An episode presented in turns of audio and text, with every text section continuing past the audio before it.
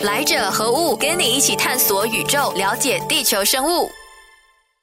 Hello，Hello，大家好，欢迎你收听《来者何物》。我是谁？我是那一个看着香港电影，还有听着广东歌长大的科学家 Doctor Ringo。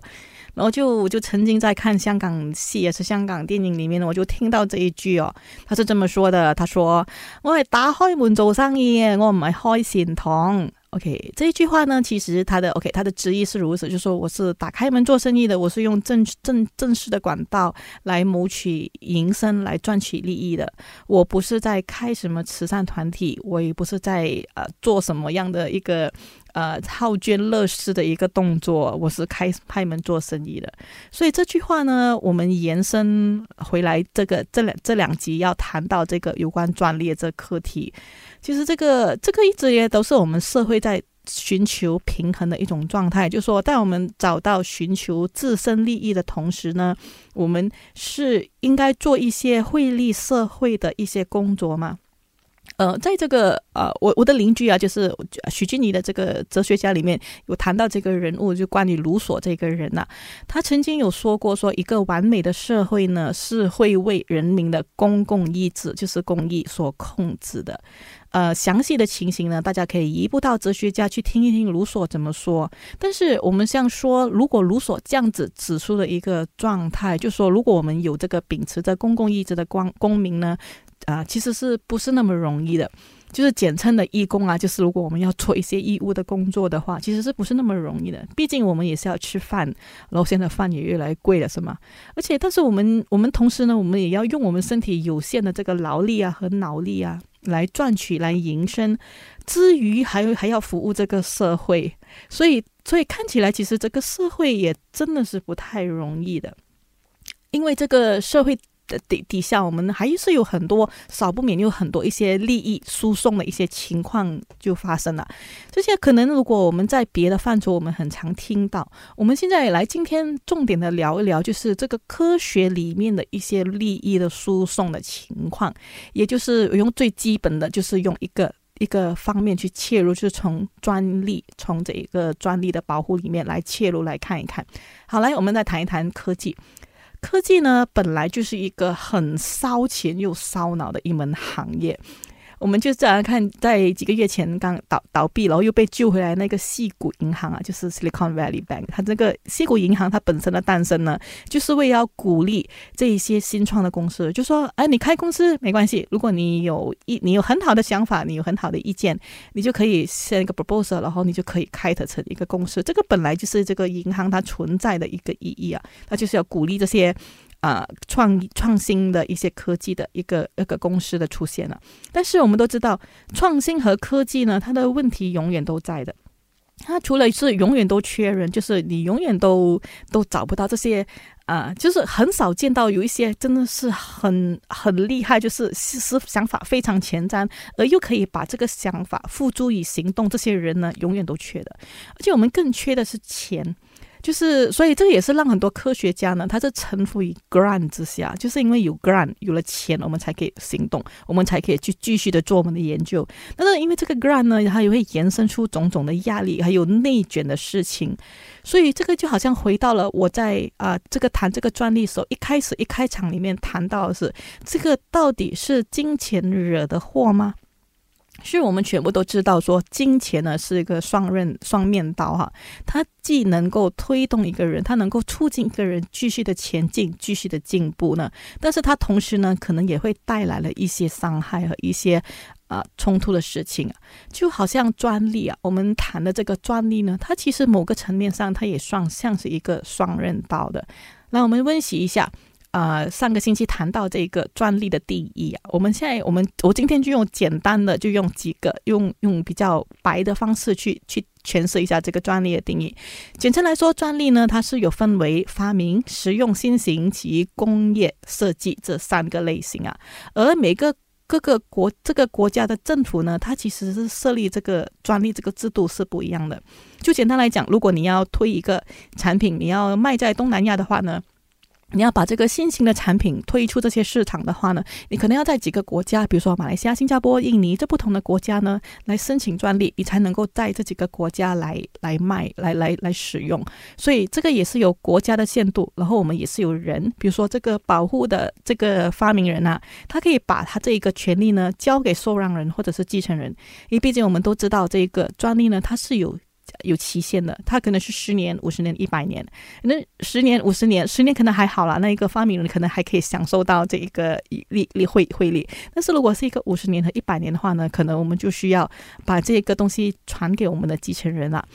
而它的，我们刚才提到了有国家、有人。有期限，而我们再提一提它的内容啊。它内容是说，它其实主要的是排他权，就是如果拥有这个技术呢，我是拥有这个排他的权利的。排他不是独占了，所以它能够在啊既定的时候呢，它必须要啊啊，而且它是鼓励说把这个知识分享，或者是说在既定的年限完成了过后呢，大家都有权去使用了。所以这个才会有我们简称这个用片面的。啊，片面的这个形式来去了解一下专利到底是一个怎么样的一个情形。但是我们都知道，专利呢，在这这这这二十年呢，我们可以看到它引发的蛮多的问题的。比如说，它会不会让一些大公司就制造出一个垄断的情形呢？一个一个局面呢？或者是说，它是不是能够就让这些小科学家就从此止步呢？就是让人觉得说，哎，反正我的技术都不如人了，不如我就放弃，我就躺平好了。或者是说一些发展中的国家，比如说我们马来西亚就好了，我们是永远是输在一个起跑点呢。我们又怎样子去跟人家来一个一场腥风血雨，来跟人家厮厮杀杀出一条血路呢？嗯，这个说到这个法案呢，我再提多另外一个法案呢，就是有一个跟这个专利有关法案。那这个法案呢，它也是在美国。啊，它是跟政府和私人界有关的。这个法案叫做拜杜法案，它是由两个美国国会议员啊，就是 Birch Bell 还有 Robert Doyle，所以是成为拜杜哈。拜杜法案呢，它是在一九八零年通过了美国国会，然后又在一九八十年进行了修改。它甚至也被纳入了美国的法典第三十五编专利法第十八。账哈，它的名字为，它的标题为联邦资助所完成发明的专利权。OK，这个是它的题目啊。它呢，为什么会有这样的一个专利的法产生呢？因为当时候在这个法定之前呢，它其实所有政府的资助的所有的科研项目，都是属于政府所拥有的。我就举一个例子，就是比如说马来西亚的政府，它资助了某一个呃研究所。啊，就是某一个可能是一个巴达布开伦还是一个 GLC 这样子的，可是这个专利权呢，它是归属属于马来西亚政府的。我是举一个例子啊，我并不代表说这个情形是发生。所以，但是因为政府整个很复杂的这个审批的程序啊，它就让很多这些专利呢，很少有机会转移到啊私人部门去。所以不只是马来西亚，其实美国他们当时候也是有面对这样的情形，就是政府的所有的专利无法下达。我们就拿这个数据好了，就是到一九八零年呢，美国的联邦政府它一共拥有了二点八万项的专利哦，二点八万项不小的数目，但是是不到五八线的这个专利技术呢，是被转移到工业界用的，或者是商业，或者是被 commercialize，所以它是一个很少的可怜。它这个打击是蛮大，像像像，如果你是科学家的话，我我研究起来我都不起劲，我都觉得，嗯，我研究来你好像看不到一个什么样的实际效用，所以它就会变成很多这样的情形发生，是这些专这些政府的这些 project 啊，这些很好的专利呢，它就是好像藏经阁上面被藏的好好的这些一些属于一些一个拿来看的而已啊，所以才会有初始的这一个。啊，所谓的拜杜法案的产生，就是让这些私人界呢，他们也是有能力来实施这个商业化，但是他没有权利，他只是有这个能力来商业化，但是他没有权利。好，以下因为它是属于法案了，所以就请允许我如实的把这个法案的这个内容念出来啊。一个第一个是它的适用的范围啊，就它适用的范围，只要是它是合法的，有签过合同、法律保护的。呃，任何的政府机构、小企业或者是非营利组织都有权，这个都是合适在这个使用的范围。第二就是受政府资助的单位和权利的义务包括什么呢？及时披露研究成果的义务，选择是否保留发明所有权的权利，选择保留的权利的单位，还有负责申请专利的义务，选择保留权的单位声明受资助的义务，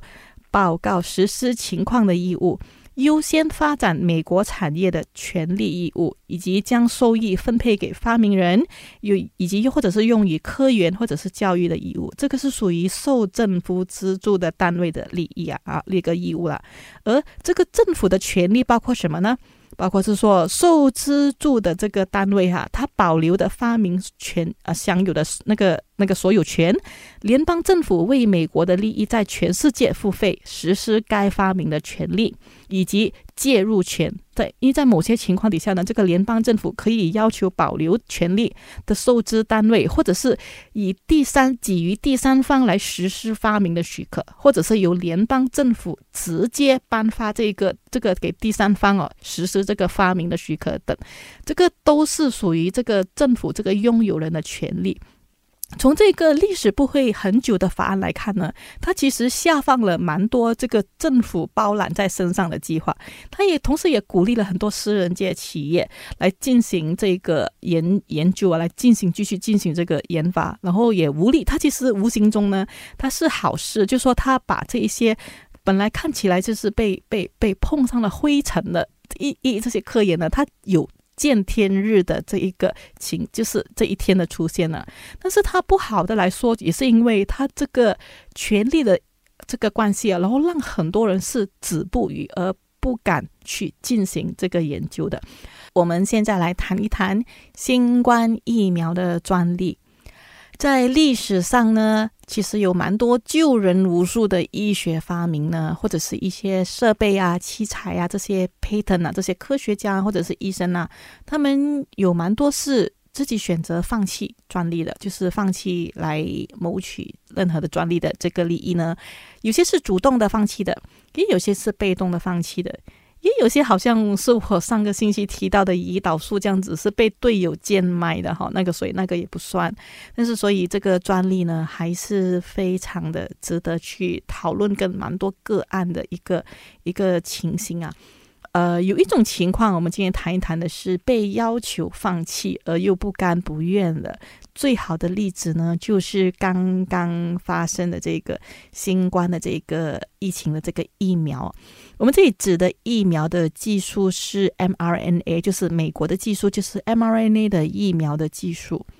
好的，来我们重温一下这个啊新冠的这个疫苗啊，就是目前我们知道有三种，一个是灭活技术，一个是载体技术，一个是 mRNA 技术。灭活技术简单来讲，就是把整个病毒整颗的。啊，打进去就是已经它活性已经没有了，已经灭活，已经不活了，就把它打在身体里面，让我们身体的这个免免疫力去认识的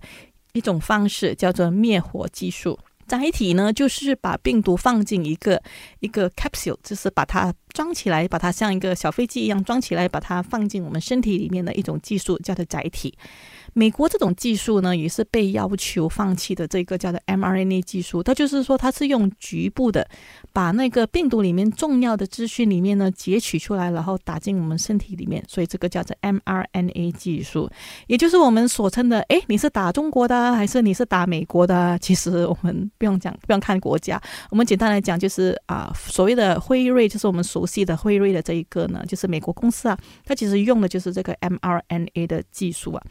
然后就我们回溯一下，就是来看一下，就是当这个新冠疫情呢它爆发的时候呢，它其实是来势汹汹的。而那时候呢，一直都是在这个 mRNA 技术上面领先的美国来说呢，他们呢是可以在，因为他们已经第一时间已经获取了从这个中国发放的这个病毒的基因这个序码过后呢，所以他就很快的就能够研发出合适的这一个 mRNA 的这个新冠的这个疫苗。但是它，而且它很快的，就是它在这个 phase one、phase two、phase three 呢，它是在这个过程，呃，在经过了一些很短、很短时间里面经过测试，它几乎是很快的，它就流入了整个市场了。所以就是看大概不到一年吧，就已经是我们就可以达到这个 mRNA 的这个疫苗了。但是在二零二零年的十月啊，就是在这个如果是讲说新冠这个疫情之爆发大概一年这样子吧，我们就看到说印度、南非还有五十八个发展中的国家呢，那时候他们是集体向这个世界贸易组织，就是 WTO 提出说要豁免这个新冠疫苗的这一个专利啊。其实这个提案呢，就受到说当时候包括中国在内的一百多个国家的支持。其中呢，很多是发展中的国家，而当时候提出这一个的印度啊，它其实那时候是处于第一波的疫疫情猛烈的冲击。我们都如果看回新闻的话，我们都知道那时候印度发生了什么事情啊。然后第二波呢，也是随之而来，是在几个月后，所以几乎是让当时候的人呢，没有办法喘息的空间了。而那个时候哈，很悲惨的说，很多连连很多人连第一剂的疫苗都还没有打。提出反对的哈，我们看起来好像是这个申请的后面这一方似乎是非常合理的，没有什么反对的理由是吧？但是还是有反对的。那时候这些大制药厂呢，他们就联合做出了反对。这些大制药厂包括什么呢？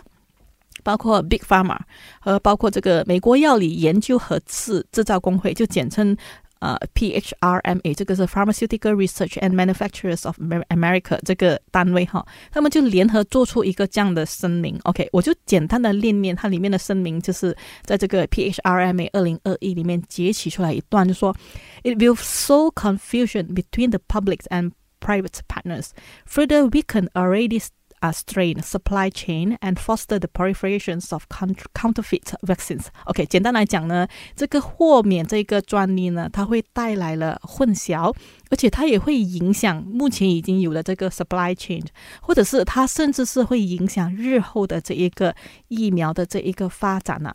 而另外一个著名的期刊呢，这个 Nature，它里面也也也是有公布了一篇啊一个一篇文章呢，它里面也是有提到这一句，我就但我就照念了哈。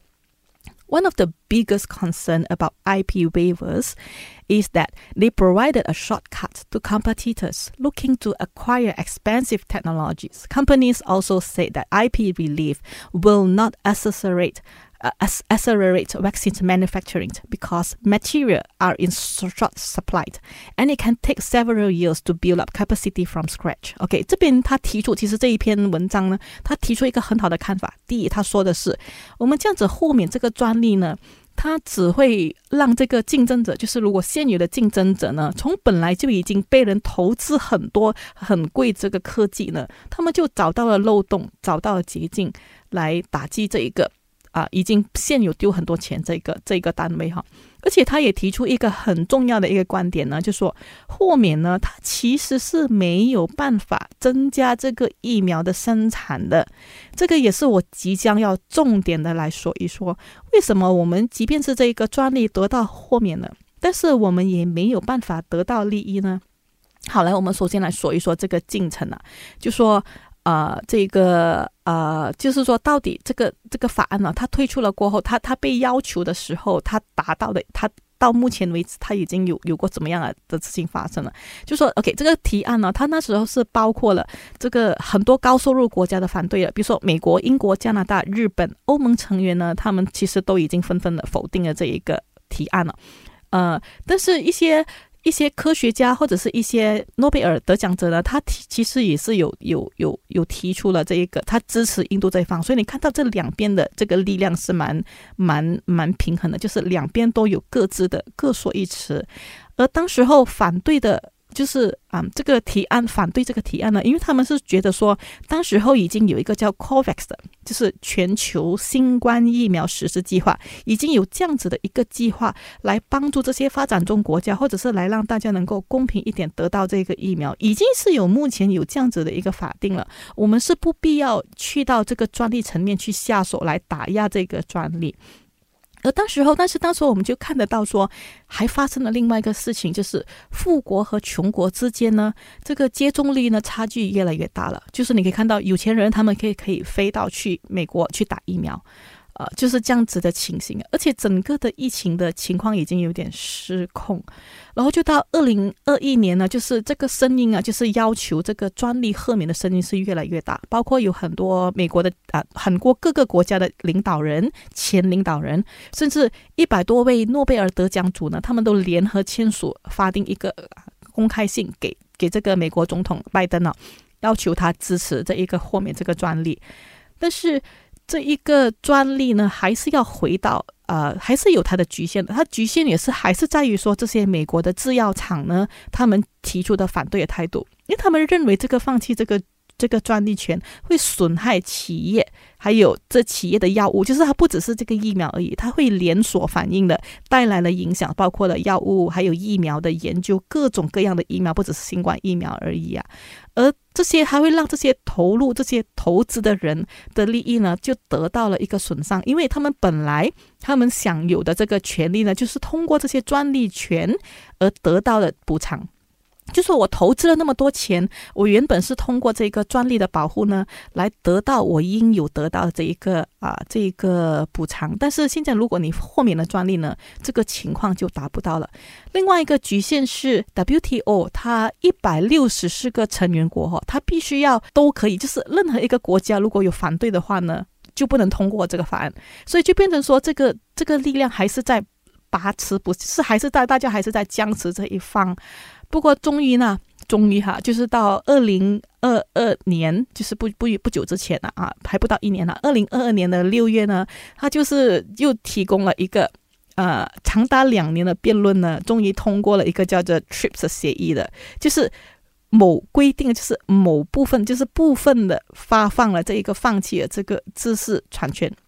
所以这也这也说明了啊，这个其实当时候我们在斟酌了两年，这个。专利这个新冠疫苗这一个专利呢，它终于是部分性的发放豁免了。但是这一个豁免呢，它能够帮助这个提出这一方，比如说印度一些国家、一些发展中国家，是能够帮助到他们吗？其实不然哈。啊，这个这些国家呢，我们现现在知道，这国家它拥有了这个技术啊，这这基础设施哈，它其实是没有办法做得到。啊，这个就是没有办法接轨，没有办法跟一个这样的一个技术接轨。就是这些国家发展中的国家，即便我在上面呢，我这个专利是豁免了，但是我的基础设施呢，我并没有办法去跟这个高科技的情况这个接轨。所以在这样子的情况底下，给我感觉上是两年的争吵似乎没有带来怎么样子的有益的一个收益啊。嗯，我们可以提到说。即便这些专利啊，它得到豁免了，就是每一个人都可以啊，都可以使用这个，都可以知道这个新冠疫苗这个 mRNA 疫苗这个制造的技术了。但是在技术层面来说，即便我们知道这个专利了，我们已经我们不需要局限于这个要付钱才能够给给的这个得到这个知识，然后呢？这是，但是这是然后的这个问题才是我们现在要关注的。其实，在技术层面来说呢，跟整个科技的普及来说呢，其实还是很困难。我们也没有办法马上的就能够制造出 mRNA 的这个这个疫苗出来的。呃，我觉得我说那么多，可能大家还做不到那个概念。我就用一个我们普罗大众都知道的，就是某个 M 字 M 青色的。M 字头开始的那个饮料出现了，当每次有看到那个青色的卡车出现在学校的时候，我们都是疯了一样。然后我们那时候，我我记得我去了一个学校，我也 我也忍不住了，我还要想想想像小学生一样排队的去拿那个饮料来喝。而我们都知道说，哎，这个饮料很好喝哈，冷冷冰冰的。如果我们知道它的秘方了过后呢，我们可能重新的再复制，就在我们自己家里面重新的再去复制一个这样子的一个方法的话呢，我们是可以喝到。了啊，那一个这样子口味的这一个饮料了，或者用我们用用用，我们就用可乐来好了。如果我们知道，即便我们拿到了可乐的秘方的话呢，可能我们还是可以复制出一模一样的一个味道的饮料的。但是遗憾的说呢，疫苗不是这个，也就是新冠疫苗。我现在着重着重在这个 mRNA 的这个技术啊。我们都知道这个啊，美国在这个 mRNA 的技术呢，就是说在在他们还没有把这个技术放在这个做这个新冠疫苗的这个之前呢，其实美国已经花了很长的时间来这一个在这个领域那一边，就是他们已经有不同组的科学家针对不同的方式、不同的病人或者是不同的个案呢，来做出不同的这一个啊啊修改啊推论啊，或者是有成功的有失败的，才能够有。有到今天，我们可以看得到，大家可以随手的，他们就可以随时的就制造出 m 啊 n a 的疫苗。所以，但是如果他们今天放弃了这个知识产权了，那这些发展中的国家就能够仿制和生产出 mRNA 疫苗吗？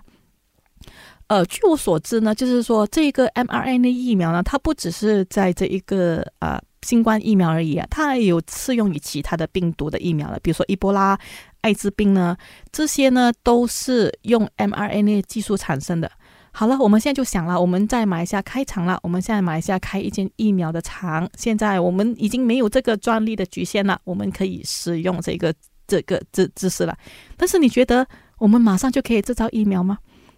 我们搞不好就好像我们如果是真的设厂。就好像我们的制造汽车工业这样子，到最后只是剩下的是组装的能力而已。就是我们已经用已经有有别人制造好的引擎啊，都一个个的单位，然后我们只是把这个这个东西弄起来而已。如果讲说美其名是在啊生产疫苗，到时候你看到只是 packaging 罢了，就是就是拿一个罐子，然后把它放进去，然后就可以推出市场，其实毫无什么技术可言的。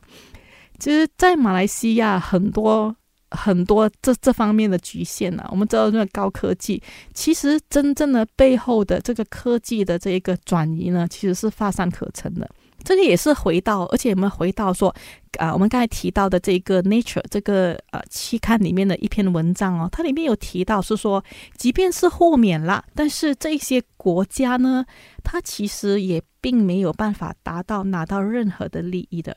因为与其说要豁免这个专利，但是更加重要的呢，还是要消除这个贸易的堡垒、贸易的壁垒啊。就是说，呃，而且我们知道，整个生产疫苗呢，它其实还是取决于很一个整个生态，就是有供应商、供应链，还有就是原材料。所以这一些供应商的这个瓶颈，还有原材料的短缺，其实这个整个也是一个问题。我们先谈这个供应商的这个什么这个这个瓶颈吧，我们就就简单就拿一个例子来讲好了，因为这些属于 mRNA、RNA 这些比较敏感的这些化学药品啊，它其实是要冷链的，它是要在极冷冻的情况底下输送的。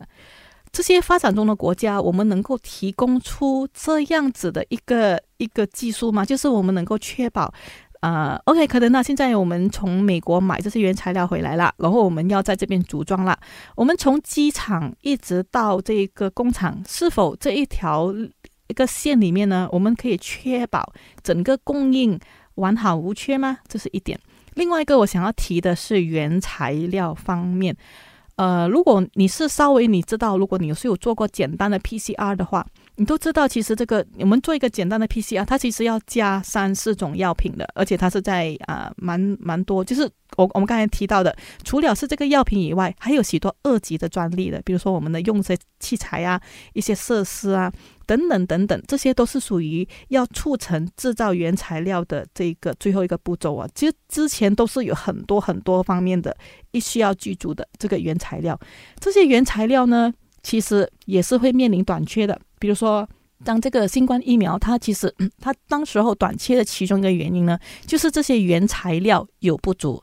我们就拿辉瑞来讲了，辉瑞的 mRNA 疫苗呢，它其实需要十九个国家、八十六个供应商、二百八十个生产的原材料才能够制造出这样子的疫苗。而在这个世界范围里面哦，其实能够具足、能够仿制这个生产的企业，其实是少之又少的。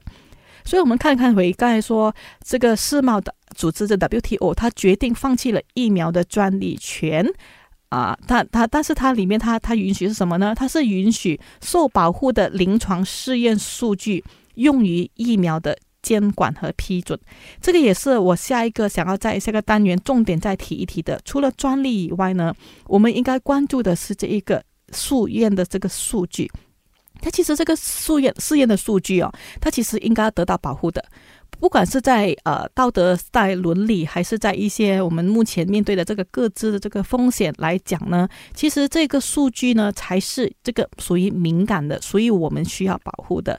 因为。有了这个数据哈，我们我们往好的方面来看，就是因为这些科学家他们掌握这些数据过后呢，他们就可以马上的做出很多改良的行动，然后这些行动包括呃推出新药啊，或者是包括他们要去做什么样的更改啊，他们就可以马上的去做做出来。所以到那个时候来讲呢，